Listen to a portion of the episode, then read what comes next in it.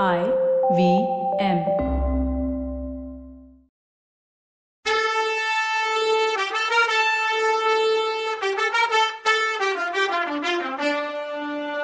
வணக்கங்க. நான் கவிதா பேசுறேன்.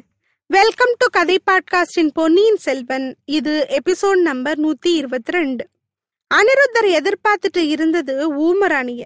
ஆனா அங்க வந்து நின்னது பூங்குழலி. ஆச்சரியப்பட்டு பார்த்துட்டு இருந்தார் அனிருத்தர்.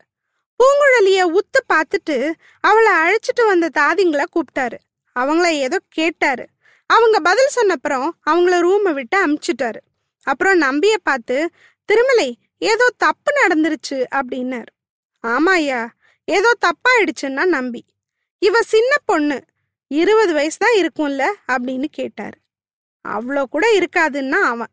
ஆனா நான் கூட்டிட்டு வர சொன்ன அந்த அம்மாவுக்கு நாற்பது இருக்குமேன்னாரு. அதுக்கு மேலே கூட இருக்கும்னா நம்பி. ஆமாம் உனக்கு தான் தெரியுமேன்னாரு. ஆமாயா பார்த்தேன் தான் ஆனால் கூட்டிட்டு வரதான் முடியலன்னா. இவ யாரு? இவ எப்படி இங்க வந்தான்னு கேட்டாரு. இவளையே கேட்டுடலான்னு சொன்னா நம்பி. ஆனா இவ ஊமையாச்சேன்னு சொன்னாரு.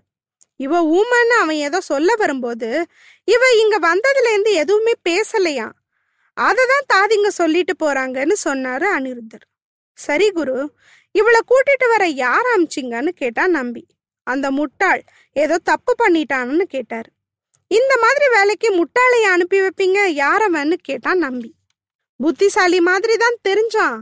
அதான் அந்த வைத்தியர் பையன் பினாகபாணியை தான் அமுச்சு வச்சேன்னாரு. ஆஹா அந்த பினாகபாணியான்னு கேட்டா நம்பி. அவனையே தான். உன்னையும் வல்லவரையனையும் கரிகாலரை பார்க்க அமிச்ச பின்னாடி அவனை ஜெயில இருந்து விடுதலை பண்ணி நம்ம ஒற்றர் படைக்கு யூஸ் ஆவான்னு நினைச்சு கோடிக்கரைக்கு அனுப்புனேன். அவனும் எல்லாம் சரியா தான் சொல்லி அனுப்புனேன். எல்லாம் சரியா தான் செஞ்சான்னு நினைக்கிறேன். திருவையாறு வரைக்கும் கொண்டு வந்து சேர்த்துட்டேன்னு சொல்லி செய்தியெல்லாம் அமுச்சிருந்தான் அப்படின்னாரு. ஐயா நானே தோத்து போன அந்த காரியத்துல ஜெயிச்ச அந்த புத்திசாலி இப்ப எங்க? இந்த பொண்ணையே கேட்கலாமான்னு கேட்டான். அவனுக்கு நேத்து ராத்திரி ஒரு ஆக்சிடென்ட் ஆயிடுச்சு. பல்லக்கு பின்னாலேயே அவனும் வந்துட்டு இருந்தான் இருட்டின அப்புறம் கோட்டைக்குள்ள வாங்கன்னு சொன்னதுனால சாயந்தரம் திருவையாத்துல இருந்து கிளம்பி கோட்டை கிட்ட வந்துட்டு இருந்தாங்க அப்பதான் புயல் அடிச்சது உனக்கு தெரியும்லன்னாரு. ஆமாயா நான் கூட புயலுக்கு பயந்து ரோடு ஓரத்துல உள்ள மண்டபத்துல கொஞ்சம் வெயிட் பண்ண வேண்டியதா போச்சுன்னா நம்பி.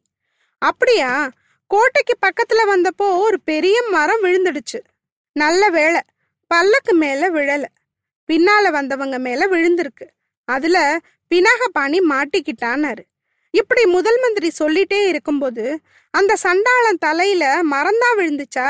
இடி விழலியான்னு பூங்குழலி கேட்டா. அப்படி கேட்டவளை ஆச்சரியமா பார்த்து இப்ப இவ தான் பேசினாளா திருமலைன்னு கேட்டாரு. இவ எப்படி பேசுவா? செவிட்டுக்கு காது கேட்குமா ஊமை பேசுமான்னு கேட்டாரு. அதுக்கு நம்பி அதெல்லாம் அற்புதம்தான். ஆனா சர்வ வல்லமை படிச்ச விஷ்ணு பக்தர் நீங்க மனசு வச்சா எல்லா அற்புதமும் நடக்கும். ஆழ்வார்கள் என்ன சொல்லியிருக்காங்கன்னு ஆரம்பிச்சான். போதும் திருமல ஆழ்வாரெல்லாம் இங்க இழுத்து தொந்தரவு பண்ணாத. இதுல ஏதோ தப்பு நடந்திருக்கு. இவ யாரு? எதுக்காக இவ்வளோ நேரம் ஊமை மாதிரி நடிக்கணும்னு கேட்டாரு. அப்புறம் நம்பிய ஒரு தடவை பார்த்துட்டு ஓ சிரிப்பை பார்த்தா இவளையும் உனக்கு தெரியும் போலையே. சரி நானே கேக்குறேன். பொண்ணே நீ செவிடு இல்லையா? நான் பேசுறது கேக்குதான்னு கேட்டாரு. பூங்குழலி பேச ஆரம்பிச்சா. ஐயா நான் செவிடா இருக்க கூடாதான்னு சில நேரம் நினைச்சிருக்கேன். ஆனா எனக்கு இப்போ காது கேக்குறது எனக்கு சந்தோஷமா இருக்கு. அந்த சண்டாளான் தலையில மரம் ஒடிஞ்சு விழுந்துடுச்சா அவன் ஒழிஞ்சானான்னு கேட்டா. அவ கேட்டதெல்லாம் விட்டுட்டாரு அனிருத்தர். உனக்கு பேச வருது. அப்போ நீ ஊமை இல்லைன்னு கண்டுபிடிச்சாரு. அங்க பிடிச்சா பூங்குழலி. ஆஹா நான் ஊமை இல்லைன்னு கண்டுபிடிச்சிட்டீங்களே. சோழ நாட்டிலேயே நீங்க தான் ரொம்ப புத்திசாலின்னு நான் கேள்விப்பட்டது உண்மைதான்னு தான் வாய் திறமைய அவர்கிட்டயே காமிச்சா. பொண்ணே என்ன கிண்டல் பண்றியா? ஜாக்கிரதை. நீ ஏன் அப்புறம் இங்க நேத்து வந்ததுல இருந்து பேசாம இருந்த? ஊமை மாதிரி நடிச்ச. அத சொல்லுன்னாரு. ஐயா நேத்து நான் இங்க வந்து சேர்ற வரைக்கும் பேச தெரிஞ்சவளா தான் இருந்தேன். இங்க எனக்கு நடந்த தடபுடல் வரவேற்பை பார்த்து தான் பிரமிச்சு போய் ஊமையாயிட்டேன்னா. உங்க அரண்மனையில இருந்தவங்க எல்லாரும் என்கிட்ட சைகையில பேசினாங்க. அவங்க எல்லாம் ஊம போலன்னு நினைச்சு நானும் அப்படியே பதில் சொன்னேன்னா அவ. அதுக்கு அனிருத்தர் நீ வாயாடி. உன்னை எப்படி பிடிச்சு கொண்டு வந்தான் பினாகபாணி? அந்த வகையில அவன் திறமசாலிதான்னாரு. அதுக்கு அவ சாமி அந்த பாவி என்னை பிடிச்சிட்டு வரல. அதுக்கு ட்ரை பண்ணியிருந்தா அவனை அப்பயே குத்தி போட்டிருப்பேன்னா. இத சொல்லும்போது இடுப்புல வச்சிருந்த கத்தியை வேற எடுத்து காட்டினான் பொண்ணே உனக்கு புண்ணியமா போகும். அந்த கத்திய உள்ள வை. அவன் மேல ஏன் இவ்வளோ கோவம்? அவன் தான் உன்னை கொண்டு வரலையேன்னாரு. என்ன அவன் கொண்டு வரல? ஆனா என்ன அவன் ஆளுங்க படகுல கட்டி போட்டுட்டாங்க. என் அண்ணிய மரத்துல கட்டி போட்டாங்க. இத்தனைக்கும் அந்த சண்டாளன் எனக்கும் அதுக்கும் சம்பந்தமே இல்லைன்னு அடிச்சு சொன்னான்னா. அது வரைக்கும் அவன் புத்திசாலி தான் போனாரு அனிருத்தர். அது சரியா? அவனை அனுப்புனது நீங்க தானா வாயில்லா பூச்சி எங்க அத்தைய புடிச்சிட்டு வர சொன்னீங்களா நீங்கன்னு கேட்டா. என்னது? ஓ அத்தையா? அப்படின்னா நீ தியாகபீடங்கருக்கு என்ன வேணும்னு கேட்டாரு. அவரோட பொண்ணு. அப்பாடி தியாகவிடங்கருக்கு இப்படி ஒரு வாயாடி பொண்ணு இருக்கான்னு எனக்கு இப்பதான் தெரியும்னாரு. உடனே பூங்குழலி நக்கலா இத வெளியில சொல்லாதீங்கன்னு சொன்னான் ஏன் பொண்ணேன்னு கேட்டாரு அனிருத்தர். இல்ல சோழ சாம்ராஜ்யத்துல முதல் மந்திரி பிரம்மராயருக்கு தெரியாத விஷயம் எதுவுமே இல்லைன்னு நாடெல்லாம் ஒரே பேச்சா இருக்கு. உங்களுக்கு ஒரு விஷயம் தெரியாதுன்னா மக்களுக்கு உங்க மேல வச்சிருக்க மரியாதை குறைஞ்சிடாதான்னு கேட்டா. அத பத்தி எனக்கு கவலை இல்ல. இன்னொரு விஷயம் சொல்லு. உன் அத்தைய புடிச்சிட்டு வந்தாங்க நீயே அவ எங்க? நான் அனுப்பின பல்லக்குல நீ எப்படி ஏறின? எங்க இது நடந்துச்சுன்னு கேட்டாரு. ஐயா நீங்க முதல்ல என் அத்தையை ஏன் புடிச்சிட்டு வர சொன்னீங்கன்னு சொல்லுங்கன்னா அது பெரிய ரகசியம் ராஜாங்க விஷயம். சொல்ல முடியாதுன்னாரு. அப்படின்னா நீங்க கேட்டதுக்கும் நான் பதில் சொல்ல முடியாதுன்னா அவ. சொல்ல வைக்க என்னால முடியும்னாரு. என்கிட்ட நடக்காதுன்னா அவ. பொண்ணே உன்னை பாதாள ஜெயிலுக்கு அனுப்பிடுவேன்னாரு. என்ன எங்கேயும் நிறுத்தி வைக்க முடியாது உங்களாலன்னா அவ. பொண்ணே பாதாள ஜெயிலுக்கு போனவங்க யாரும் திரும்பி வர முடியாது தெரியுமான்னாரு. ஐயா அப்படி வந்த ஒருத்தனை எனக்கு தெரியும். நேத்து கூட அமுதனோட தான் நான் தஞ்சாவூருக்கு வந்தேன்னா. அவன் யாருன்னு கேட்டாரு. அவன் என்னோட இன்னொரு அத்தையோட பையன். அவனும் நானும் தான் கோடிக்கரையிலேருந்து வந்தோன்னா. எதுக்குன்னு கேட்டாரு. இந்த தஞ்சாவூரை பார்க்கணும்னு எனக்கு ரொம்ப நாளாக ஆசை. சக்கரவர்த்தியை பார்க்கணும்னு ஆசை. அவருக்கு உடம்பு சரியில்லைன்னு சொன்னாங்க. இப்போ எப்படி இருக்கு? நான் பார்க்கலாமான்னு கேட்டா. அப்படியே தான் இருக்கு. முன்னேற்றமே இல்லை. சக்கரவர்த்திய பார்க்குற ஆசையெல்லாம் விட்டுருன்னாரு. அது எப்படிங்க? அவரை நான் பார்த்தே ஆகணும். பார்த்து அவர் தர்ம ராஜ்யத்துல பொண்ணுங்களை இப்படி கட்டாயமா கூட்டிட்டு வர மாதிரி அவலங்களும் நடக்குதுன்னு சொல்லணும். பொண்ணே உன்கிட்ட வெட்டியா பேசிட்டு இருக்கேன். எனக்கு நேரம் இல்லை. உன்னை கட்டாயப்படுத்தி இங்க கூட்டிட்டு வரணும்னு நான் சொல்லலை. நான் அனுப்பின பல்லக்கில் நீ எப்படி ஏறினன்னு மட்டும் எனக்கு தெரியாது. யாராவது உன்னை பிடிச்சி கொண்டு வந்தாங்களான்னு கேட்டார். இல்லை சுவாமி அது நடக்கலை. தஞ்சை கோட்டை பக்கத்தில் பல்லக்கில் வரும்போது பல்லக்கு காலியா இருக்குன்னு நான் தான் ஏறிக்கிட்டேன்னா பூங்குழலி.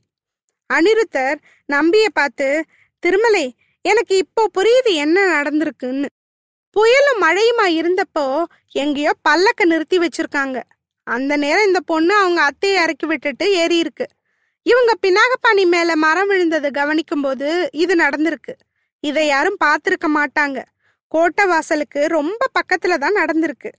என் கெஸ்ஸிங் சரியான்னு கேட்டாரு. அதே தான் நடந்துச்சு. அதை நான் என் கண்ணால பார்த்தேன்னா நம்பி. அப்புறம் ஏன் திருமலை இவ்வளோ நேரம் வாய மூடிட்டு இருந்தேன்னு கேட்டாரு. இல்லைங்கய்யா நேத்து முன்னிரட்டு நேரத்துல கோட்டை வாசல் பக்கத்துல வந்துட்டு இருந்தேன். பெரிய காத்தடிச்சு மரம் முறிஞ்சு விழுந்துடுச்சு. சரி சாலையோரத்து மண்டபத்துல தங்கலான்னு போனேன். நான் போன கொஞ்ச நேரத்துக்கெல்லாம் இந்த பொண்ணும் இன்னொரு பையனும் வந்தாங்க. இவ அத்தை பையன் அவனா தான் இருக்கணும். அவன் கழுத்துல ருத்ராட்சம் இருந்தத மின்னல் மின்னுனப்போ நான் பார்த்தேன். பிஞ்சிலேயே பழுத்த சைவம் போல.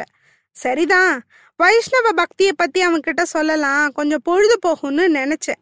அதுக்குள்ள அதே மண்டபத்துல ஒரு பல்லக்க கொண்டு வந்து வச்சாங்க. அதுல பனை இலச்சின்னு இருந்தது. அந்த பல்லக்குல இருந்து ஒரு பொண்ணு இறங்கி இவங்க கூட பேசினா. அப்புறம் இவ பல்லக்குல ஏறினத பார்த்தேன். மின்னல் வெளிச்சத்துல இறங்கினதும் ஏறினதும் வேற வேற ஆள்னு புரிஞ்சுது. இத வேற யாருமே கவனிக்கல. பல்லக்க தூக்கிட்டு போயிட்டாங்க அப்படின்னா நம்பி. ஆஹா அப்படியா? எப்படி ஏமாத்திருக்காங்க? இவ்வளோ நேரம் சும்மா நின்றுட்டு இருந்தியே திருமலை. அப்புறம் அவங்க ரெண்டு பேரும் என்ன பண்ணாங்கன்னு கேட்டாரு. நான் பார்க்கலன்னா நம்பி. ஏன் திருமலை? நீ ஏன் ஒண்ணுமே பண்ணல அப்போ? நீயும் உங்க சதியில சேர்ந்துட்டியான்னு கேட்டாரு. அபச்சாரம் குருவே அபச்சாரம். இந்த மாதிரி துரோகத்தை நான் நினைச்சு கூட பார்க்க மாட்டேன். இதெல்லாம் நீங்க தான் பண்ண சொன்னீங்கன்னு எனக்கு எப்படி தெரியும்? பழுவூர் பல்லக்குங்கிறதுனால சின்னவர் சொல்லியிருப்பாரோன்னு நினைச்சேன். அதோட மந்தாகினி தேவிய தடுத்து நிறுத்த என்னால முடியுமா? இலங்கையிலேயே ட்ரை பண்ணி பார்த்துட்டு தோத்து போனவன் நான். அந்த அம்மாவுக்கு என்ன தெரியும். என்னை பார்த்தா மிரண்டு ஓடிடுவாங்க. யாராலையும் அப்புறம் பிடிக்க முடியாதுன்னா. அப்படின்னா பினாகபாணி கெட்டிக்காரன் இல்லை? இவ்வளோ தூரம் கூட்டிட்டு வந்துட்டானே அப்படின்னாரு. இல்லை குருவே மந்தாகினி தேவி விரும்பினா மட்டும்தான் ஒரு இடத்துக்கு அவங்கள கூட்டிட்டு வர முடியும். தஞ்சாவூர் கிட்ட வரும்போது அவங்க மனசு மாறி இருக்கணும்னா. இருக்கலாம். ஆனாலும் இதுக்குள்ள ரொம்ப தூரம் போயிருக்க முடியாது. ராத்திரி எல்லாம் புயலும் மழையுமா இருந்துச்சுல்ல? அப்படின்னாரு. எங்கேயாவது பக்கத்துல தான் இருக்கணும் திருமலை. அவளை புடிச்சே ஆகணும். இந்த பொண்ணுக்கு ஒருவேளை அவ தங்குற இடம் தெரிஞ்சிருக்கலாம். பொண்ணே உன் பேர் என்னன்னு கேட்டாரு. பூங்குழலின்னு சொன்னான் ஆஹா என்ன ஒரு அழகான பேரு. பேரு வைக்கிறதுல தியாக விடங்கிற அடிச்சுக்கவே முடியாது. பூங்குழலி உன் அத்தை எங்க தங்கியிருப்பான்னு தெரியுமா? தெரிஞ்சா சொல்லு. அவளுக்கு ஒன்றும் கெட்டதா நடக்காதுன்னாரு. பூங்குழலி கொஞ்சம் யோசிச்சா. அப்புறம் சுவாமி என் அத்தை இப்ப இருக்க இடம் எனக்கு தெரியும். நீங்க அவளை எதுக்காக புடிச்சிட்டு வர சொன்னீங்கன்னு தெரியாது. அது தெரிஞ்சா நான் அவ இருக்க இடத்த சொல்லுவேன்னா. பூங்குழலி அது ரகசியம்னு சொன்னேனே அதை சொல்ல முடியாதுன்னாரு. நானும் சொல்ல முடியாதுன்னா அவ. இந்த பொண்ணோட பேசி ஆகாது போலயேன்னாரு. சரி அப்ப ஒரு கண்டிஷன்னா பூங்குழலி ஆஹா என்ன இந்த பொண்ணு கண்டிஷன்லாம் போடுறாளாம்? அது என்னன்னு கேட்டாரு.